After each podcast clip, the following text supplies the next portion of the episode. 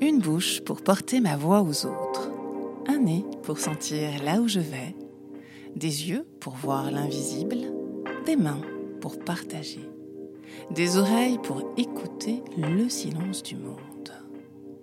Je m'appelle Gabrielle et je vous invite à sculpter le portrait de mon invité. À partir de ses traits physiques et de son interview, je vous dévoile pas à pas qui est derrière ce visage audio, quel est son parcours et son engagement. Le trait commun de mes invités Sortir du cadre pour changer de point de vue. Débridez votre imagination et laissez-vous guider par mon prochain portrait. Épisode Les dents du bonheur.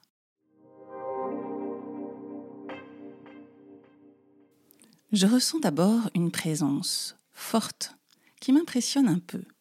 Mes premiers mots sont d'ailleurs maladroits et confus. Puis son sourire me fait baisser la garde.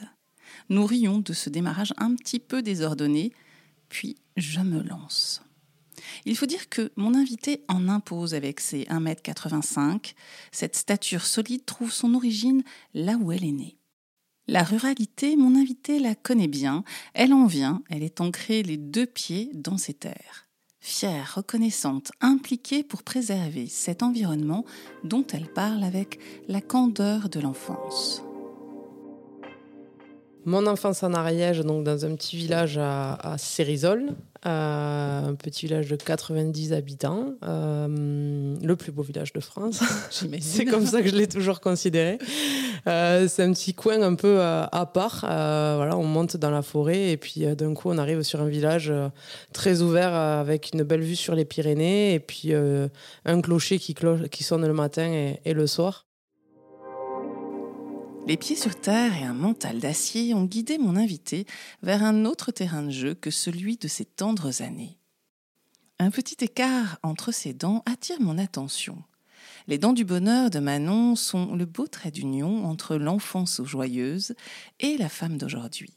Cette sportive combattante et engagée dans le monde associatif est portée par une envie de partager sa passion et de la transmettre.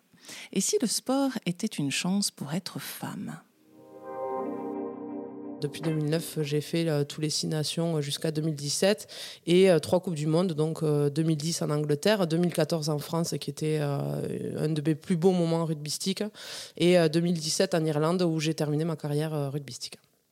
Moi, j'étais troisième lignelle, donc c'est pas non plus le poste le plus technique.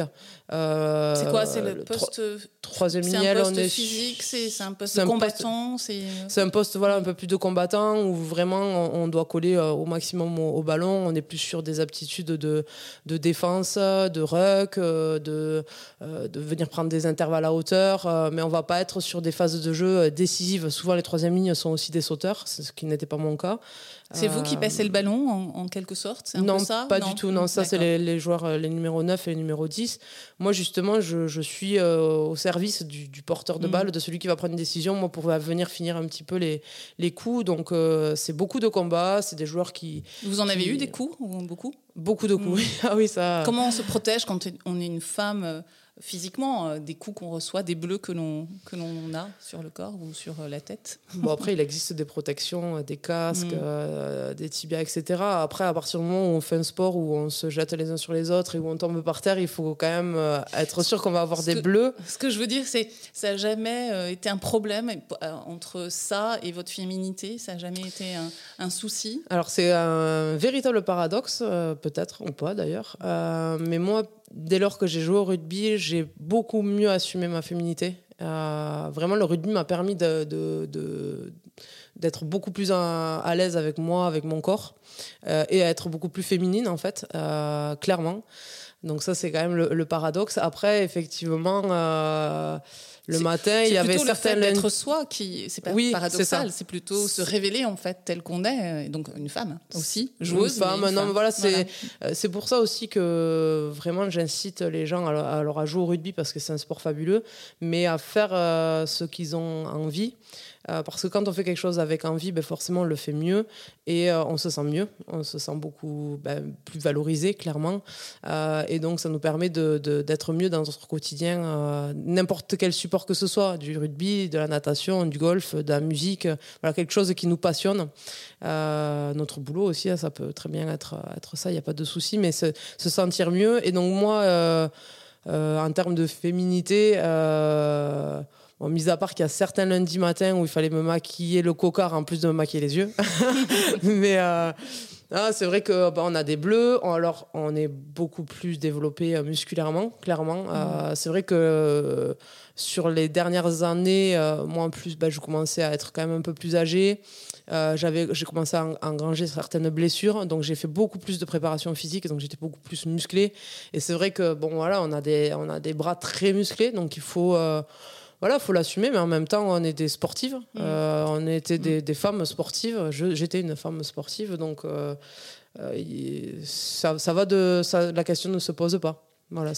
Pour revenir au match euh, de la Coupe du Monde, mais aussi au Grand Chelem dans lequel vous avez participé, euh, est-ce que vous, avez, vous aviez euh, un porte-bonheur ou un rituel d'équipe pour justement vous, vous, motiver ou vous fédérer entre vous, entre femmes?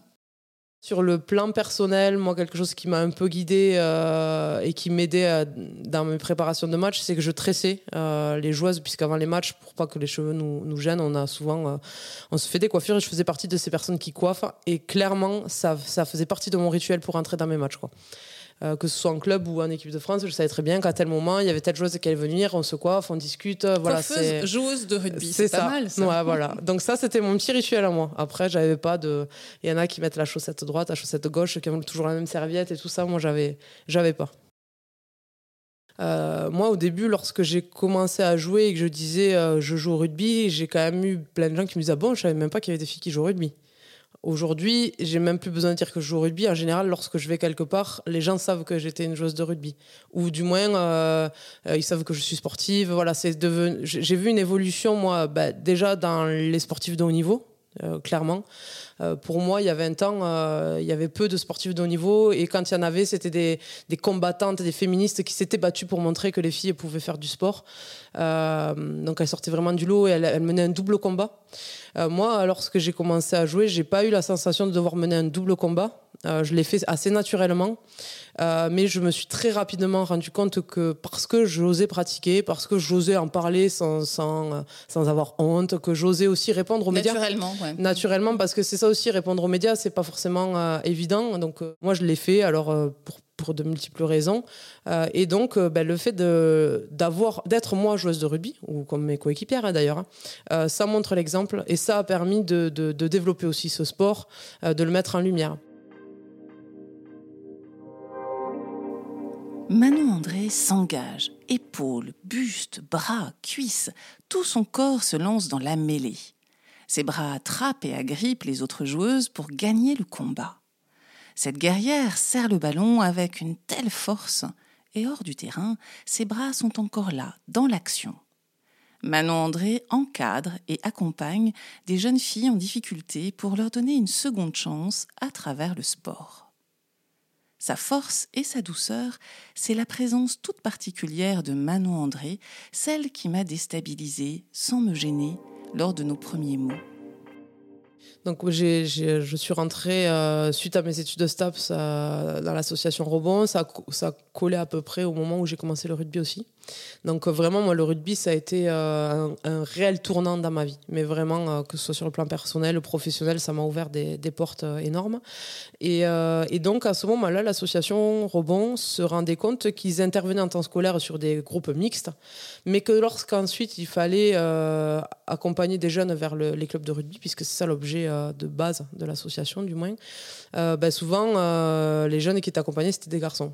Alors c'est pour plein de raisons, pour plein de freins que l'association avait déjà imaginé. Et puis ils se sont dit, ben, en premier déjà, nous, dans notre équipe, on n'a que des garçons. quoi. Donc ça, c'était en 2007. Et on dit déjà, il faudrait peut-être qu'on ait des, éducatrices filles pour montrer l'exemple. Donc, ce que, ce que je vous explique aussi, moi, sur mon, parcours, c'est que, au-delà de, de, mon, enfin, en fait, mon engagement a permis de montrer l'exemple On n'est pas euh, un club, on est vraiment une association d'éducation et d'insertion par le, par le sport, qui plus est le rugby. Donc l'approche pédagogique est différente d'un club, clairement. On n'est pas là pour leur faire signer une licence, on est là pour leur faire passer des messages éducatifs à travers un outil qui est le rugby. Euh, donc l'association Robon intervient principalement auprès de publics en difficulté, donc c'est euh, majoritairement dans les quartiers sensibles de Toulouse ou de, des villes euh, de, l'Occitanie, hein, puisqu'aujourd'hui l'association est développée sur l'ensemble de l'Occitanie, mais aussi sur des structures spécialisées, donc des, foyers ou des ITEP, MEX, voilà, des, publics, des, lieux où on va retrouver des jeunes qui sont dans leur parcours de vie en, en difficulté et à qui on va en fait, à travers ce rugby, leur montrer qu'ils sont capables d'eux. Ah, ah, en plus de ce capable d'eux, quels sont vraiment pour vous les, bénéfices justement euh, du rugby pour ces jeunes? Alors le rugby, c'est un sport collectif. Euh, c'est un sport qui est très accessible. C'est-à-dire qu'on peut être habile ou pas habile, on peut être lent, rapide, on peut être gros, maigre, on peut être très extraverti comme timide. On trouve sa place dans cette euh, pratique qui est de prendre un ballon, courir avec, euh, plonger par terre. C'est la différence finalement. Voilà, c'est ouvert. C'est un sport qui est vraiment très accessible et pour tous. Le collectif, c'est le terreau de Manon André pour jouer, pour accompagner et pour entreprendre. Cette ex-internationale de rugby, éducatrice sportive et bientôt chef d'entreprise en tant qu'éleveuse, cultive le bonheur simple. Par l'action et à sa façon, Manon André participe à faire évoluer les stéréotypes sur le rugby féminin. Elle croit au pouvoir du sport pour changer de point de vue sur les jeunes en difficulté, sur les femmes qui pratiquent le rugby, sur les disparités entre les clubs au sein du rugby professionnel. Quand elle me sourit, je vois ce petit écart entre les dents qui la prédestine à sortir du cadre avec enthousiasme et conviction. Sa douceur s'exprime dans l'action, celle de tirer vers le haut celles et ceux qui l'entourent. Son petit pas pour changer les choses est de tendre les bras vers les autres.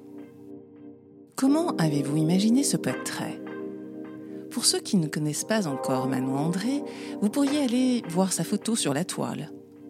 Est-ce que vous l'imaginez ainsi? Les apparences sont parfois trompeuses, non? Pour mon prochain portrait, je vous invite à parcourir un autre petit pas. D'ici là, n'oubliez pas de sortir du cadre pour changer de point de vue. N'hésitez pas à partager l'émission. À bientôt dans Podtrait.